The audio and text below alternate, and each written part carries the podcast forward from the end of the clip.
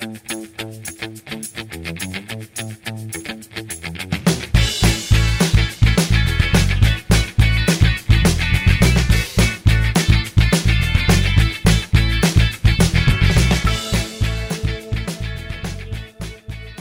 and welcome, Nationals fans, to the Dogcast, the podcast that's now sick of all the 69 nice jokes. I'm your host, Blake Finney, the owner of an official Victor Robles Stan account on Twitter. My uh, one of my favourite prospects. Joining me later on the podcast for his second appearance is Alex Pat from Cubbies Crib and Climbing the Ivy podcast. But first off, we're going to review the series against Cardinals. Got off to a fantastic start on Monday on Labor Day, uh, but then the Nats kind of had a bit too little, too late offense in the second two games and couldn't quite pull out the victories. Uh, player of the series, you have to go with Bryce Harper. Obviously, put the team on his back in the first game, hitting the game tying home run in the ninth and walking it off on the sac fly in uh, in the tenth. But overall, five for nine in the series, and interestingly, six walks. The Cardinals were determined to not let Bryce Harper beat them, even though he he did on Monday and he did on several occasions in the series. So some impressive patience going on there.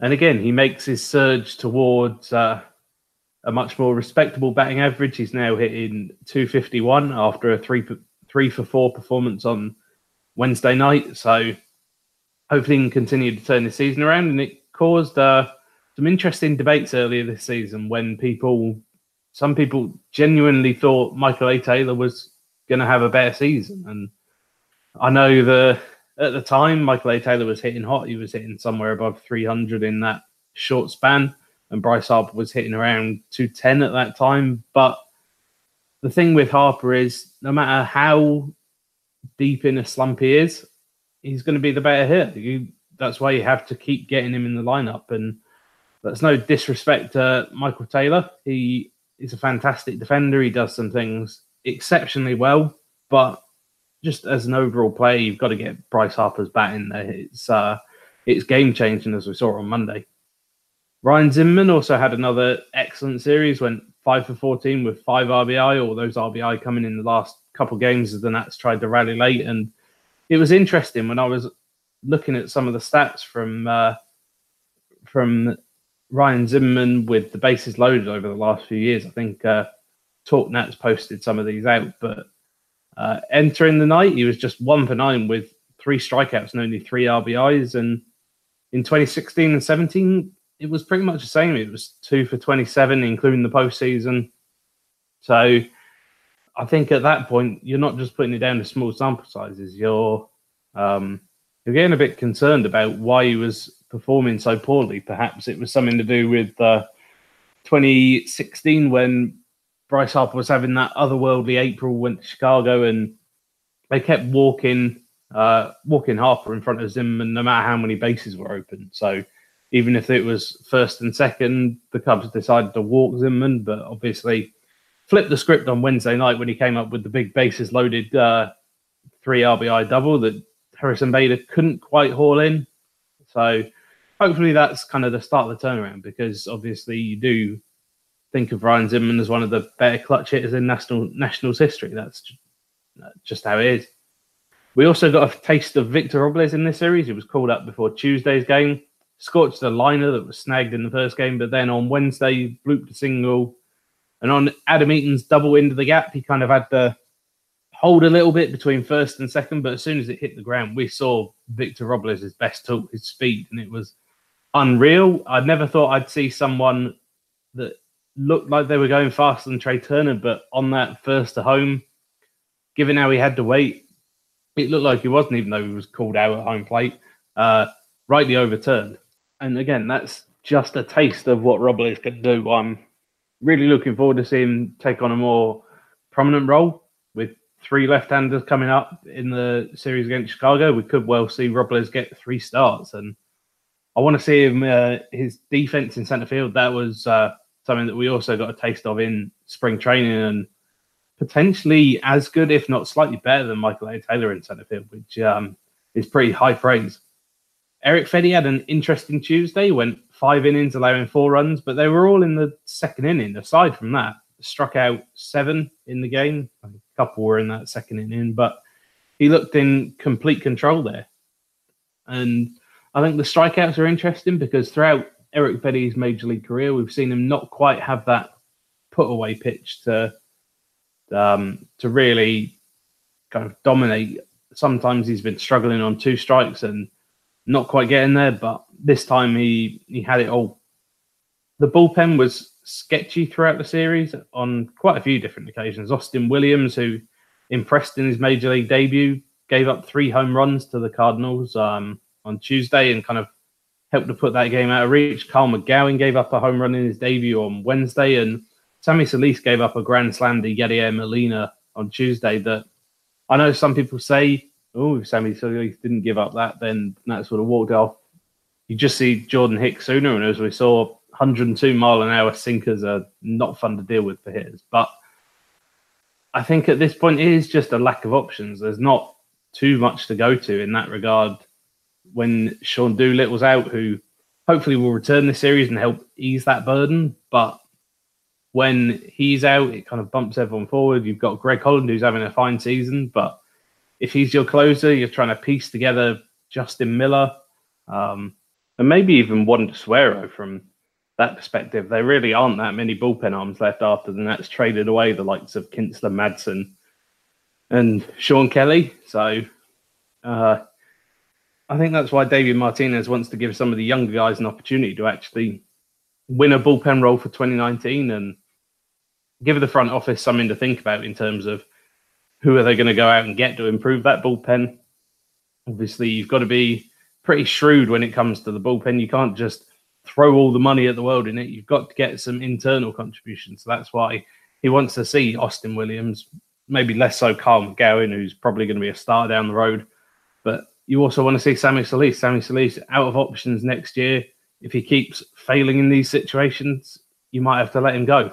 So again, I I agree with David Martinez. He's putting some of these inexperienced guys in big spots to give them a chance to impress, and so far they just haven't. That's pretty much the way the whole season has gone for the Nationals. So, like I said, I agree with it. I want to see these guys put in these big spots. I get Austin Williams in there, maybe Austin Adams coming up. Um, could be useful as well. And I, I guess we'll just see. Like I said, you can't load all the money into it. These guys have to come up and perform. That's just the way it is. And there's not a lot Davey Martinez can do when they don't, this is the time to experiment. They're not making the playoffs, so there's nothing to lose here. So joining me now on the podcast for the second time, we didn't scare him off last time, to look ahead to the Nats series with the Cubs is Cubbies Crib contributor and Climbing the Ivy podcast co-host Alex Pat. How are you doing, Alex? I am doing fantastic. How about yourself? Could be better after we uh, just missed knocking off the Cardinals, but obviously you're feeling a lot better after Wednesday night's games. Yeah, I was really rooting for you guys to uh, beat the Cardinals two out of three. But uh, hey, I'm glad you won that one game where Bryce Harper tied the game in the ninth inning and then won it. So I guess one is better than none. Yeah, um, I guess that's the same for you guys with the Brewers. I Guess kind of you didn't get swept from one of your closest rivals. Yeah, because uh, when they won one game, they were guaranteed to be up four games, and getting swept, they'd only be up two games. I would have liked it to been up five, but four is a good number. Yeah, and uh, I guess with the Cardinals, you just kind of want to keep both teams at arm's length. Exactly. So, talking about that uh, Brewer series so far, the Cubs are 82 and 57, top the NL Central by four games, as I said. Still the best offense in the National League. Uh, in game one, Christian Yelich, who the Nats got a first hand look at, destroying their team. Uh, legged out a fielder's choice to allow the winning run to score in game one. And then Wade Miley, of all people, uh, we had the Brewers guy on before uh, talking about how strangely dominant he's been. And he tossed a gem in game two as the Brewers thumped the Cubs 11 1. And then on Wednesday, the Cubs put up a four spot in the fourth and held off a late rally to win six to four. And uh, your heart was pumping when the, um, just like the Nats, first two runners reach for the Brewers. Oh, yeah. I mean, as soon as Pedro Strop came on, you know, we've been trusting the guy and we've had to trust the guy because it doesn't look like Brandon Morrow's coming back. He's certainly not going to be back for the national series. And though Strop's been really good, Sometimes you can tell one or two pitches off the bat when he's going to be a little wild. So that kind of stresses you out. And unfortunately, there was a leadoff walk and then a hit. And you're like, well, the tying runs on first and the winning runs up. And, uh, you know, Milwaukee's been getting some late rallies as of late. So obviously that really got my mind going like, oh no, here we go again. But, uh, you know, Strop's able to buckle down in these situations as good as anyone as we've had the past four or five years. And he was able to uh, get the save. Yeah, he's. Um, I was talking about it before. I noted him down as one of the players to watch before the series. So I was kind of watching mm-hmm. the end of the game, expecting him to blow the save. But since June 27th, he had a 190 ERA coming into Wednesday night. Obviously, probably lowered that a bit, and a 147 average against, like you say, locking down that role uh, in the absence of Brandon Morrow. Yeah, and you know what? I mean, he's going to become even a more player to watch against the Nationals because we won't have Brandon Morrow. You know, he's going to be very pivotal in the series and late games. Uh, the bullpen has worked very hard as of late, and it's it's hard to manage a bullpen when you've had to use them a lot, especially since the Cubs have played so many consecutive games without an off day. They had to go to Atlanta to make up that one game, so they haven't had an off day in weeks. And the way the bullpen's been used, you know, that wears down on you for a while. And Pedro Strop is really kind of, in my opinion, the center of that late inning bullpen. So yeah, definitely a guy to watch out for. Yeah, especially with kind of the Nationals trademark too little, too late offense. They were several down in both games on Tuesday and Wednesday, and only ended up winning, um, losing by one run. Even they had, uh, I think they had they had to bring Jordan Hicks in after they were, I think they were six or seven up going into the ninth. So yeah, it's like we saw in the the first series. Uh, it's going to be a close one, and uh, some other names to watch. There's some guy named uh, Daniel Murphy. How's he been doing? Well, uh, I don't know if you know much about the guy, uh, wink, wink, but he has been great with the bat. I mean, you know all about Daniel Murphy. You know what a professional hitter he is. I mean, the guy, he can go to all fields. He's got power. Uh, he can go from a slappy hitter to a power hitter in the matter of two at bats. Uh, really good eye at the plate. Obviously, the kink is in there with the glove. As you know, the glove is not very good, but we rented him for a reason, and that was to be a bat in the lineup. And he's been playing leadoff, and he's been effective. He had uh, three more hits in the last game against the Brewers, including a home run. And again, you saw a little bit of the different ways he approaches. He hit for power, he hit the home run, and then he uh, slaps two singles. So you get a little everything from him. Yeah, I don't like you say. You're not ever going to get a bad hitter in the lineup. He's always going to put a bats in, and um, like you say, you you want him in there for the bat. The defense is questionable. Um, do you always play Javi Baez at shortstop when he's there, um, just to kind of compensate for that? Yeah, you know, in my opinion, Javi Baez is a better shortstop than second baseman. I mean, he can play both in great ways, but he's a better shortstop in my opinion. And what we've been doing, and I, I actually like the way they've been doing this. You play Murphy the per, the first seven innings, and then once you hit the late innings, you take him out and you put a defensive replacement. Addison Russell just came back, and you'll probably see this during the national series. He came in as a defensive replacement uh, today, and I think he may have done it in the first game against the Brewers, but he definitely did it in this last game against the Brewers because Russell has struggled with the bat, but you know he's a pretty solid glove. So you have the option of switching Baez to second and putting Russell at short late in games to you know get Murphy's glove out of there. Uh, so you have options there, and Joe Maddon, no matter who he's had, has taken Murphy out late in games. And again, I think that's the right approach. Yeah, I think um, I've written about this before when uh, Murphy was with the Nationals about how, in the long term, he should probably be a first baseman. But uh, Cubs don't exactly have a bad one in Anthony Rizzo, scorching hot over the last 30 days, 362 average, seven home runs, 16 RBIs. He was actually in the leadoff spot before Murphy uh, took that role on. And you know what? When they brought Murphy on, it made everything, in my opinion, kind of right again because as good of a job that Rizzo was doing the leadoff spot, this is a guy that can drive in runs. And when you put him back in the four spot, that's when he really got hot again. I thought that it all worked out perfectly in that aspect. And Anthony Rizzo, if you look at his numbers, they're Anthony Rizzo numbers. And this is a guy who's been really streaky this year. it's really funny with Anthony Rizzo. He's a very streaky hitter in the regular season, but every regular season, when it's all said and done, the numbers are so identical. It's crazy. Yeah, um, I think the the thing that sticks in out in my mind, I was in uh, right field in the Wrigley bleachers for that. Was it 13 pitch at bat that uh, kind of knocked Hellickson off his stride in that game? Yeah. Could argue it won the Cubs that game, and that's you want that from the leadoff spot, but you also want him to work the middle of the lineup. And obviously, with the the power that Rizzo's got, um, you can't exactly do a bad spot in the bad job in the cleanup spot. And that's the nice thing about Rizzo too is the power is back.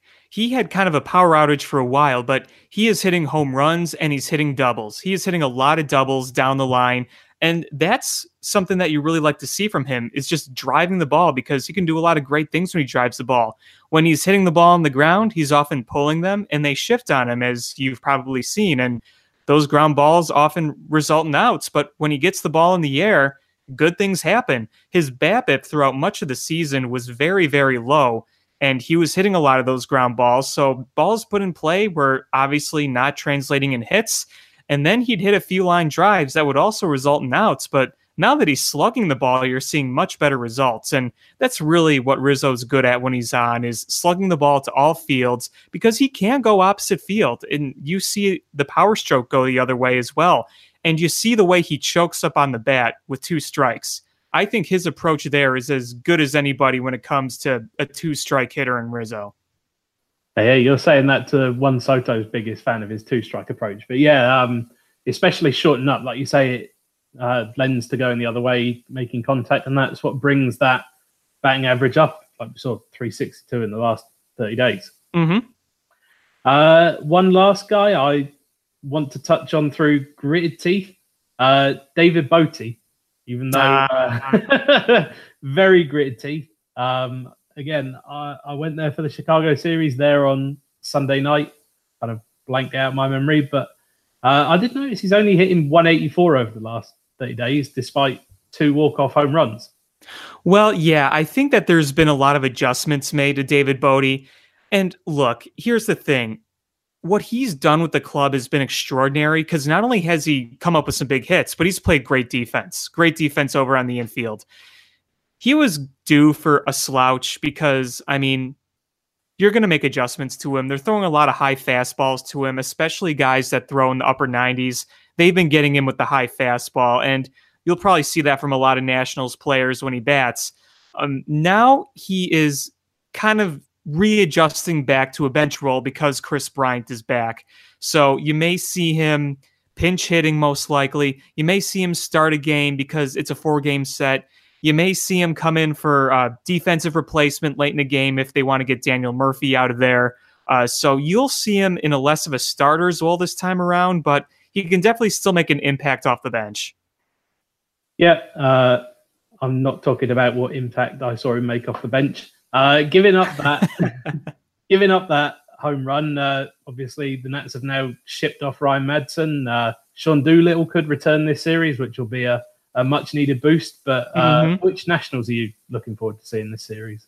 Well, you mentioned Juan Soto, and I think that's going to be the key guy in this series. As much as I want to say Bryce Harper, you know, Juan Soto, you see what this kid can do. And guys like him have been really good at damaging the Cubs this season. Young guys that, you know, just grind their way. So he's definitely someone I'm looking out for. I'm also looking out for uh, Ryan Zimmerman as well because you know this is the first time in what two years that he's playing late in the season, not going to the postseason, but he's been around such a long time, and you just feel like he's going to try to go out as best as possible this season, and uh, you know even as a veteran, really just go out there and compete. So I can't take him for granted. And then lastly, um, I was really uh, interested. Well, first I got to ask: Is Adam Eaton healthy, or is he not? Uh, pretty healthy. He's been getting some of these uh, bunt singles that we didn't start to see earlier on in the season. So yeah, if he plays a lot in the series, I'm looking out for him as well.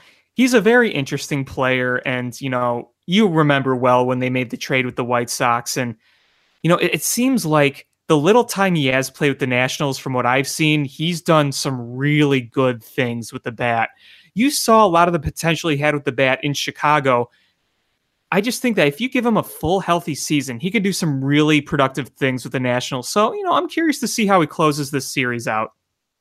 Yeah, I think, uh, like you say, with Eaton, when healthy, if you get two full healthy seasons out of him, you've probably won that trade given the performance of the likes of Giolito and Lopez. Kind of, I know they've turned it around a bit lately, but they haven't been fantastic in the majors. Yeah, they're still working on a lot of things. Uh, Lopez started out pretty good, and then he's you know hit some bumps, which you expect from a, a rookie pitcher.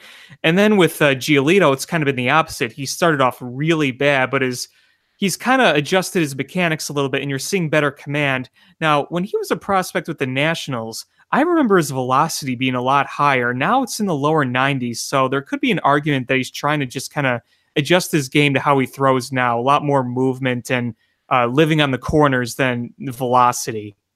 Yeah, he was definitely touching the upper 90s in the national system. So right, I think that's part of the reason why they were willing to make that trade. Um, for me, this series, I'm looking out for. Speaking of prospects, uh, Victor Robles, Nats uh, facing three lefties. I think they have Jon Lester, Cole Hamels, and then Mike Montgomery in this series. Mm-hmm. So uh, it could be our first prolonged look as uh, Victor Robles as a starter. Singled on Wednesday, went first to home, probably running faster than Trea Turner, which was something wow. I never thought I'd ever say. That's hard to do. it, it, was ridiculous. I think it was uh, it was Adam Eaton doubled into the gap, and he had to hold because he wasn't sure if the outfielder was going to get it, and he just beat the tag to home, and it was it was quite something to watch. Yeah, and that'll be interesting to see when Lester's on the mound you know what's funny? In his start against the New York Mets, his last start against the Mets, he was facing uh, Noah Syndergaard, and Lester hit a two-run single off him. He picked off a guy, and he made a great glove snag. And those are things that Lester was never really known for doing, as as you probably know. So he's been kind of killing off the narratives. But I'm curious to see what some of these young speedsters on the Nationals do against Lester. Um, I don't think he's really afraid to throw uh, like some people say. But you know, you'll you'll see how they play against it. Yeah, I think we talked about this last time. That, like you said, he's killing off the narratives, but I don't think he's ever going to be, or I don't think he's ever going to have a good pick off the first. Oh no, no, it's going to be very unorthodox, very weird. Um, like I said, it's not something he's afraid to do, but he's never going to be a guy that's going to be picking off guys left and right. Kyle Hendricks is the guy that picks off guys left and right. Uh, not Jon Lester. Yeah, I think we saw Soto get picked off uh, twice by Kyle Hendricks in the last series, which kind of leads us on to our first matchup. Stephen Strasburg facing off against Kyle Hendricks on Thursday at 7:05 p.m. Strasburg seven and seven with a 4.09 ERA. Kyle Hendricks 11 and 10, 3.77 ERA. Uh, and I think we've probably talked about it before. Hendricks still very good against the Nats, 2.72 ERA in six career starts, and we saw in August he was fairly hittable in that game. Uh, gave up eight hits, but kind of limited the damage to two runs, partly because of those uh, pickoffs on Soto. Yeah, and Kyle Hendricks in his last two starts, he's looked like Kyle Hendricks. Um, knock on wood, the home runs have disappeared because that was his biggest problem in the first half was giving up the home runs. We haven't seen him do that in a while, so you know we hope that he can keep that up. The command has looked better, the location has looked better, the movements looked better. And, you know, it's funny. This is a rematch of game one of last year, Strasburg and Hendricks in the NLDS. Um, so we're hoping that Kyle Hendricks can keep up his mojo because we're going to need it for the postseason. We know who our four pitchers are going to be in the postseason, and he's going to be very key in that rotation. I think that it's going to be a real good game, that first one, because, you know, Strasburg is is Stephen Strasburg. You know, you don't need to be a huge baseball expert to know how good he is. And then, you know, Kyle Hendricks, he's gone from lowering his ERA to like the fours to what you just said, 377. So, you know, I'm hoping at the end of the year he's around a 360, 37 ERA after a rough first half because it, it goes to show that he still has it in him, but he needs to make a few more good starts before October, um, before I fully, fully realize he's back. But so far, I think he's really coming back. Mm. Yeah, and I guess for, for you guys with the performance of some of the other pitchers, he's not – going into that playoff series trying to be the number one star, he can kind of settle in as the two or three. Yeah, I'd be fine with him at two because I, I still think Lester's the guy to start number one. He's the postseason master. He's still my guy for that. Yeah. Uh, and like you said, Strasburg uh, only just come back from the DL, but uh, in his last couple of starts, a pair of six inning, two earned run efforts, uh, especially against Milwaukee in his last start. He definitely looked like the old uh, the old Stephen Strasburg. Uh, I think it was just the one inning that snowballed on him. So yeah. it, it's definitely going to be a close game. Uh, I think I'm going to give the edge to the Nats, maybe some home team bias. Which way do you see this one going? Yeah, I see this one. Um, this is going to be a tough one. It's almost even. I'll just go with my bias and go with the Cubs. One run game. It's going to be a close one. Yeah, absolutely. Can't disagree with that. Uh, on Friday at 7:05 p.m., got Joe Ross facing off against Jon Lester. It'll be Joe Ross's first start in the big leagues this season after Tommy John surgery last season, and Jon Lester 15 and five with a 3.53 ERA. Uh, it seems that Ryan Zimmerman basically manhandling Jon Lester in um, in that start in August has fixed Jon Lester. In his last four starts, he's got a 1.52 ERA. So, what have you seen him pitching wise? We talked about him putting the narratives to bed, but obviously he's improved recently. Yeah, you know, I just think he's just doing simple adjustments and pitching like he has. He's been around the game for so long. When he gets in a rut, he knows how to get out of it. He was pitching well in the first half, as everyone knows, he was an all star. But some of the peripherals were not always there. Um, he had some starts where he didn't look great, but he didn't give up a lot of runs because of defense and shifting and whatnot. So a lot of line drive outs, hard contact for outs. And then you kind of saw the numbers even out a little bit where balls in play were landing more, uh, some more home runs increased uh, with the warmer weather. Uh, so I think it's really just kind of a little bit of adjustment, but I think he's been keeping the ball down in a way better. Um, he has a good cutter, and we've seen him get a few more swings and misses on that as of recently, and the curveball being located better. So if he can locate on the corners down well again, then I think you'll see more success from Jon Lester.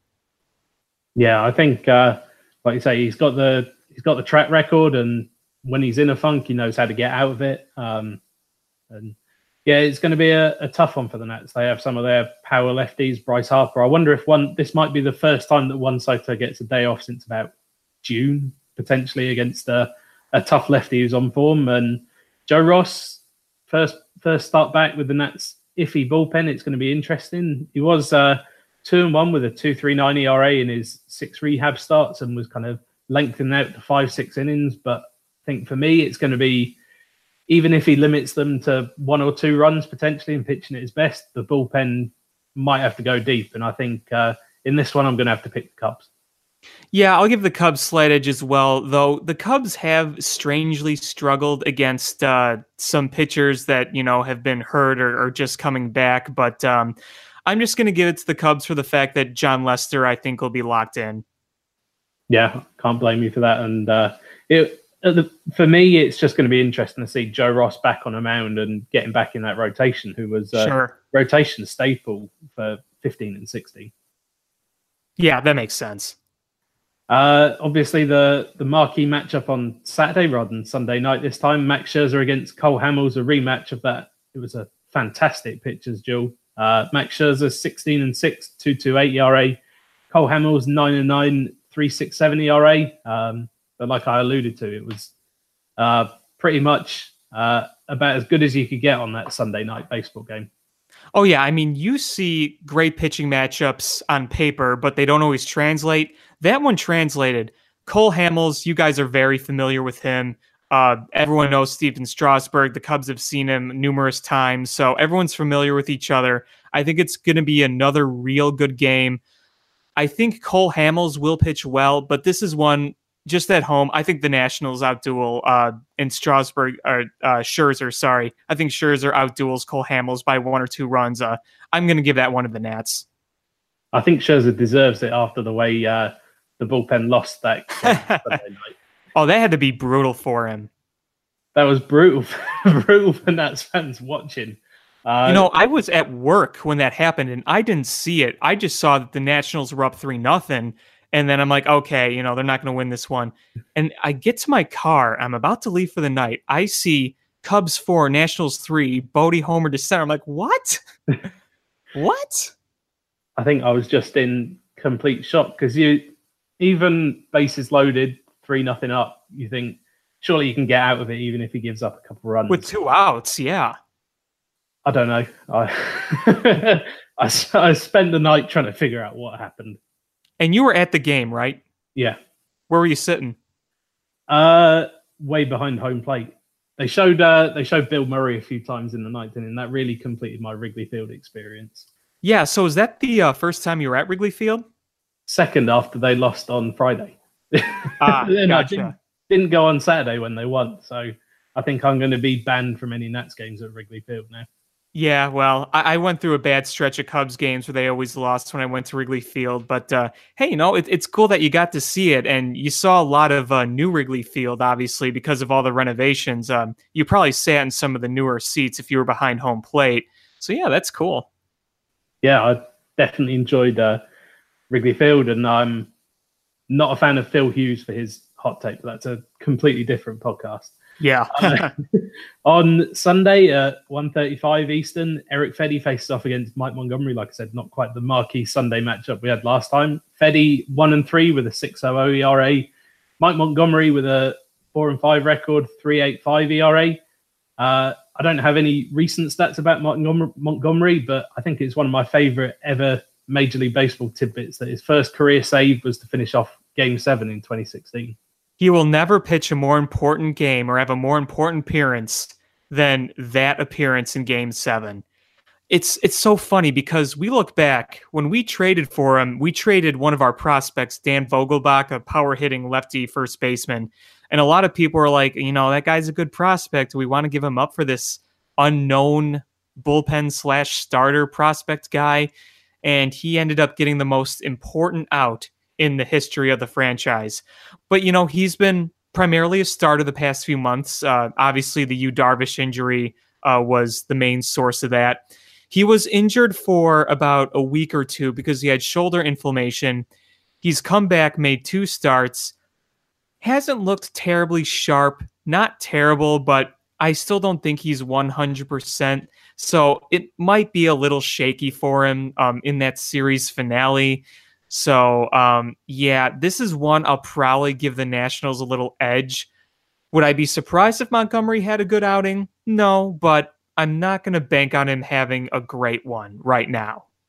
Yeah, I think the the teams are going to save their runs up from Saturday for this one. Uh, Erick Fedde known to give up some runs as well, um, but he he did improve against the Cardinals. Again, he he had a very Strasburg like outing where everything seemed to snowball in one innings, where he gave up four runs, but he did have a season high seven strikeouts and was actually putting hitters away, which I thought was a huge positive.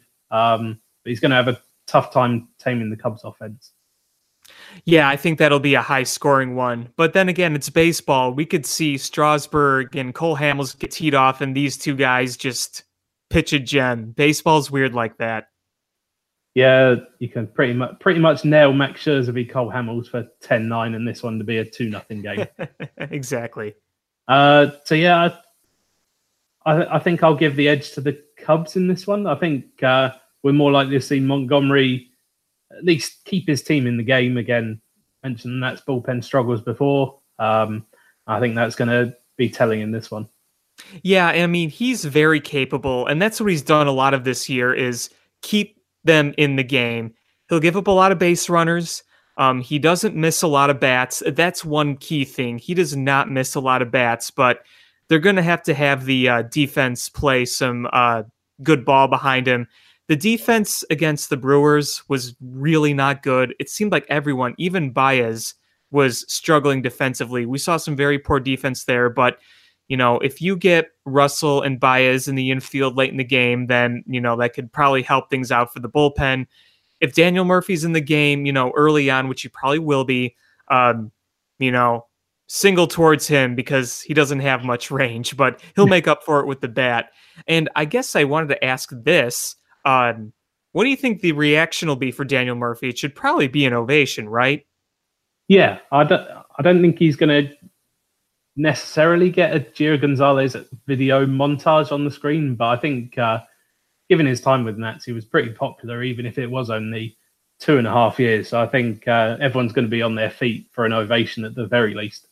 Yeah, I mean, A, he killed the Mets, and B, he was part of two uh, teams that went to the postseason. So, um, and he was in the running for the MVP, if I remember, in 2016, was an all star.